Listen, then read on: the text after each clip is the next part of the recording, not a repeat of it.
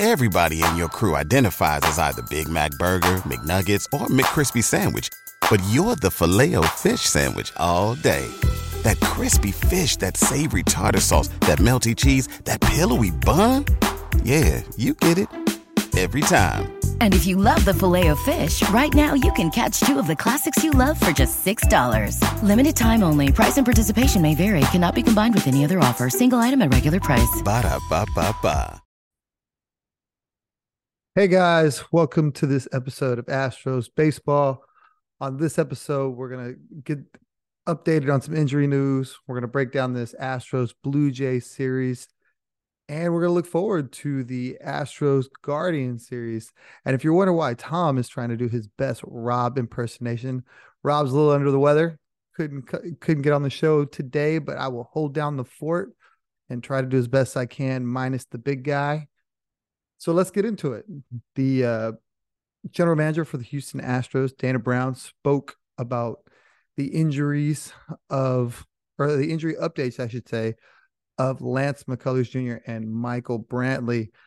Michael Brantley hit in a batting cage, which is a plus because he has not done any real hitting since he got shut down with inflammation.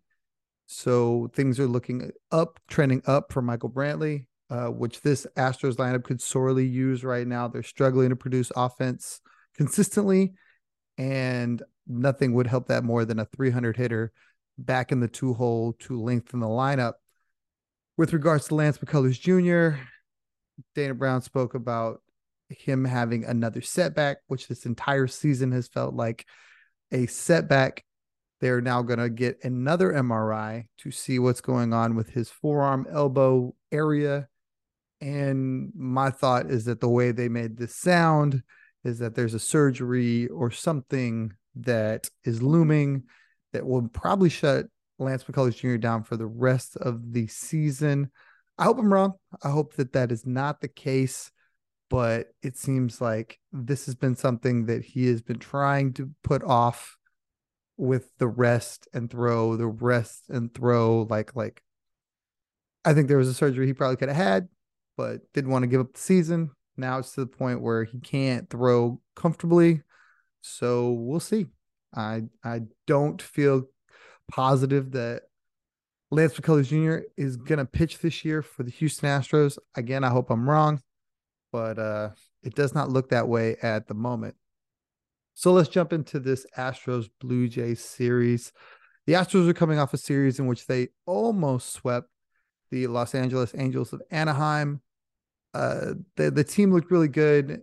It it had everything going for it. The young guys pitched well. Unlucky to not get the sweep, but you say move on to bigger and better things. Monday started out really well. Jumping into that game, it was a Brandon Bielak start against Alek Manoah. Alek Manoah was a monster last season, but this year he had really struggled with a one and six record and, and a six plus ERA. Leading off first thing, first inning, Dubon, who's been just a revelation this year. Really, really glad that Dubon is producing at the clip that he is, and uh, hope it'll continue. Leads off with a single on a line drive to Cavan Biggio. Jeremy Pena follows with a bunt single that was really funny because Alek Manoah, Alek Manoah tried to blow this thing foul, literally got out on his knees, tried to blow the ball foul, which was, you know, something you don't always see. Yordan then singles on a ground ball to the right fielder, Cavan Biggio. And Dubon scores. Jeremy Pena to second. Alex Bregman, he flies out. Kyle Tucker singles on a line drive. Jose Abreu walks, setting the stage for Corey Julks to come up with the bases loaded. And the first pitch he sees hits a grand slam. The Astros are up 6 0 after they had struggled mightily in the final game of the Angels series, and things looking up. The team is the team is just beating this guy into the ground. Alek Manoah had only gotten the one Alex Bregman out. And uh well, face Yainer, Yainer singles, face Jake, Jake singles, and then they pull him. So basically the Astros batted around, got one out, and then pulled the starting pitcher. So you're like, this is great. Teams on teams on fire. Everybody's hitting. Jeremy Pena strikes out. Dubon flies out. That's your first inning. All Brandon Bielak does quietly, you know, goes about his business. No, no nothing crazy happened in the second, uh, or in the first. I'm sorry, in the second, uh, Alejandro Kirk homers, but you still feel really good about where Bielak's at. His pitch count was in good order. Moving along into the third, uh, single by Diaz, but again, no real damage. Moving on to the fourth, Yordan Alvarez, who all he does is hit tape measure home runs, hits a bomb. It's seven to one Astros. Bregman lines out, then Tuck homers, eight to one Astros. Uh, again, uh, Brandon Bielak pitches so well, just just not not not really doing a lot, not big strikeout numbers or anything like that, but just keeping guys off balance, getting the outs he needed. Moving on to the top of the fifth, Yainer Diaz doubles, who just he's he's really hitting the ball so well. And uh, it's so rare for the Astros to have a real hitting catcher. Jason Castro, if you remember, people thought out of college he could be that guy. Had some pop, but never really lived up to that hype. Yainer has Realmuto type pop, which is, you know, not something you just say and uh, it's it's it's a breath of fresh air. I really hope that him and Korey Lee or, or however it works out becomes the Astros catcher of the future because it's going to be nice to be able to say that that's not an out at the end of your lineup. So it's ten to one after a Jake Meyers homer, bottom of the fifth. Uh, Bo Bichette singles on a ground ball to first baseman Jose Abreu. Kiermaier scores, but still a great outing by Bielak doesn't give up too much, you know, goes, I believe he went, let me pull that up real quick. So I'm not lying to you. I think he went six innings, but he just pitched really well.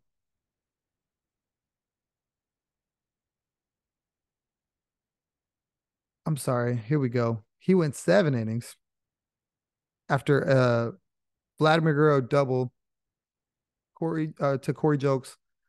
Kevin Kiermaier scores. It's 10 to 3, and that's when they pull him.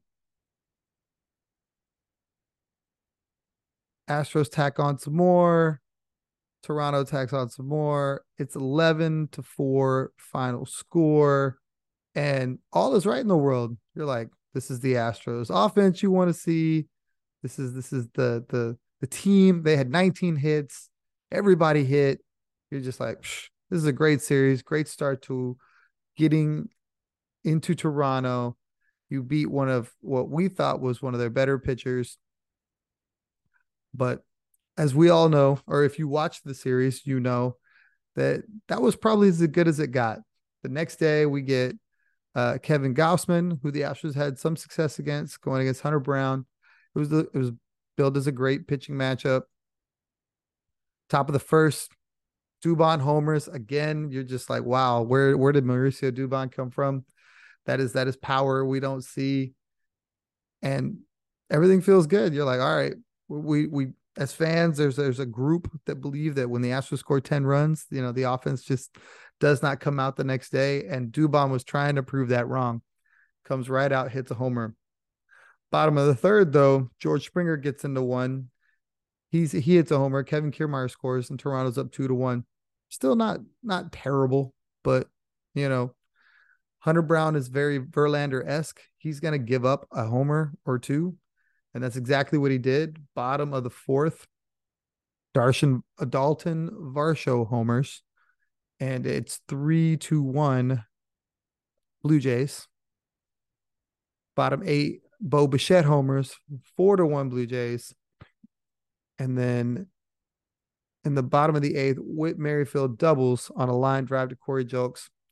Vlad Guerrero Jr. scores five to one, and that's your final score. The bullpen was uh, pretty good in this game. Hunter, I thought he pitched pretty good in this game. The long ball got the best of him. The offense only ended up to manage four hits. and it's just you you feel like, well, we kind of knew that this Astros team would struggle second game or the day after a big offensive explosion. No big deal. Moving on to the next day, you still feel pretty good about where you are. You took the first game of the series, knowing you have Framber at the end of the series.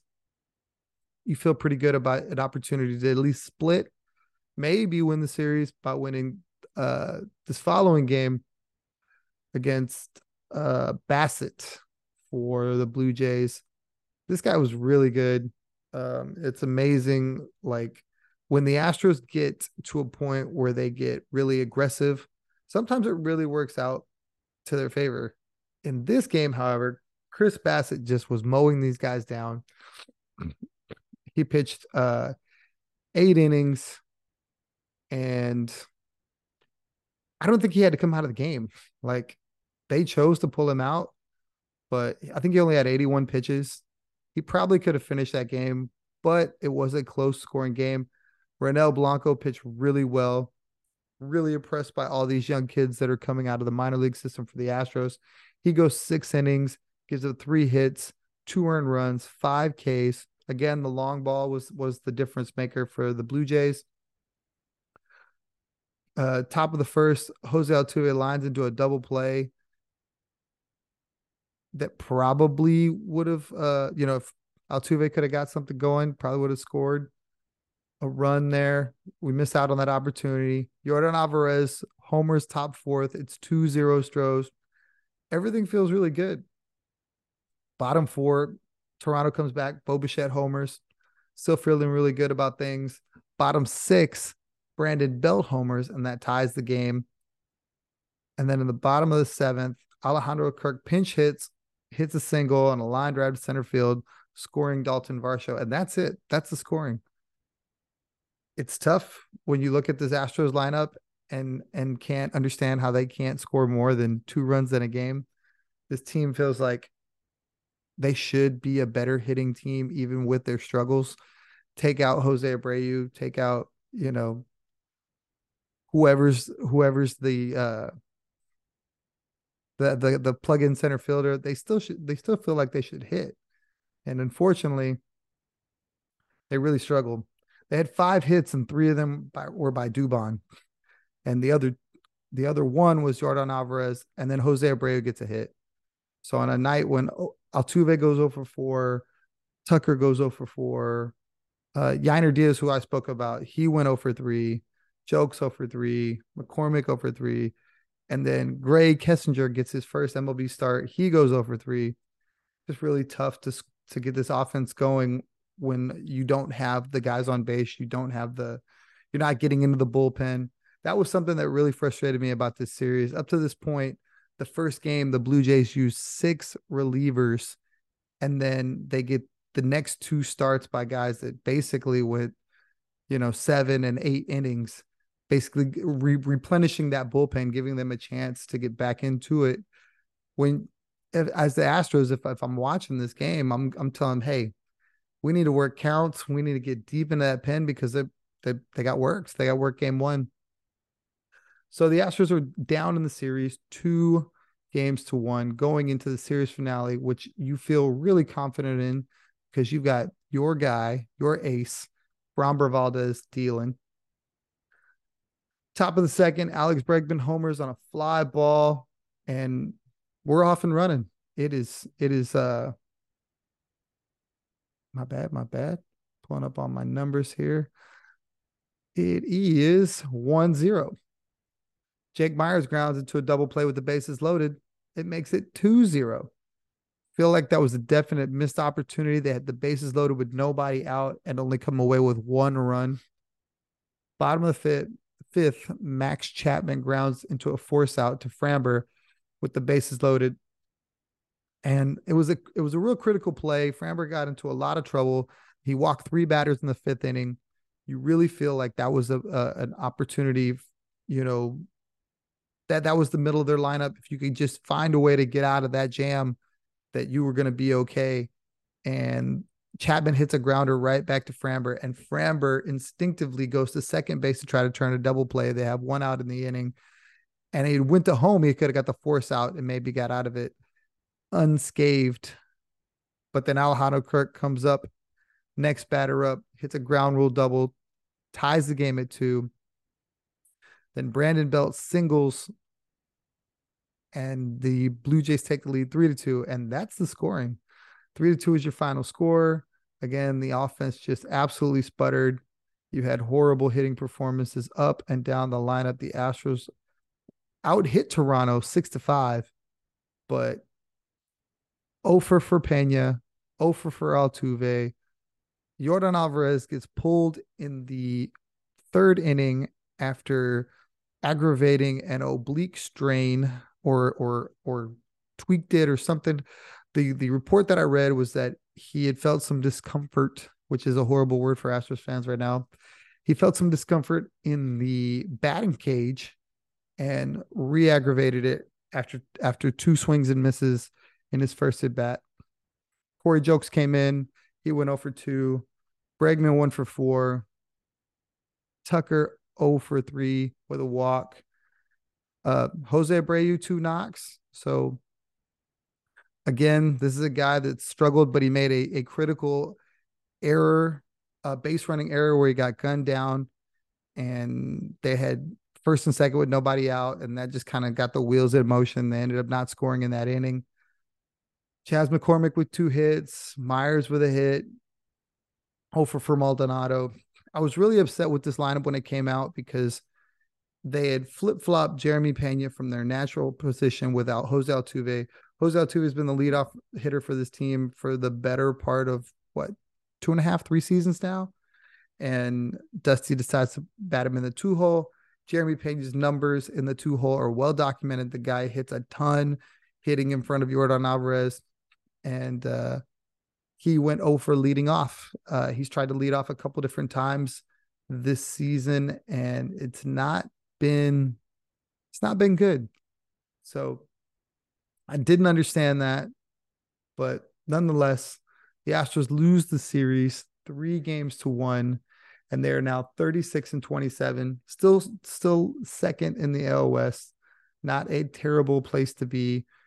It's more of like, oh, what could have been? You feel like the game before the Astros had the lead, could have won. This game, Astros had the lead, could have won. So, with the exception of the second game where they just got really, really dominated, you really feel like this team could have won three out of four of these games and then when you when you couple that with the game that they lost to the Angels, the last game they lost to the Angels, this record could look totally different with those four games going the other direction. But tough luck, tough luck losses are going to happen. Excuse me. So this was a road game. It was really, really tight contested. Toronto's really battling to get back in that division there at the bottom, and their record is only one game worse than the Astros.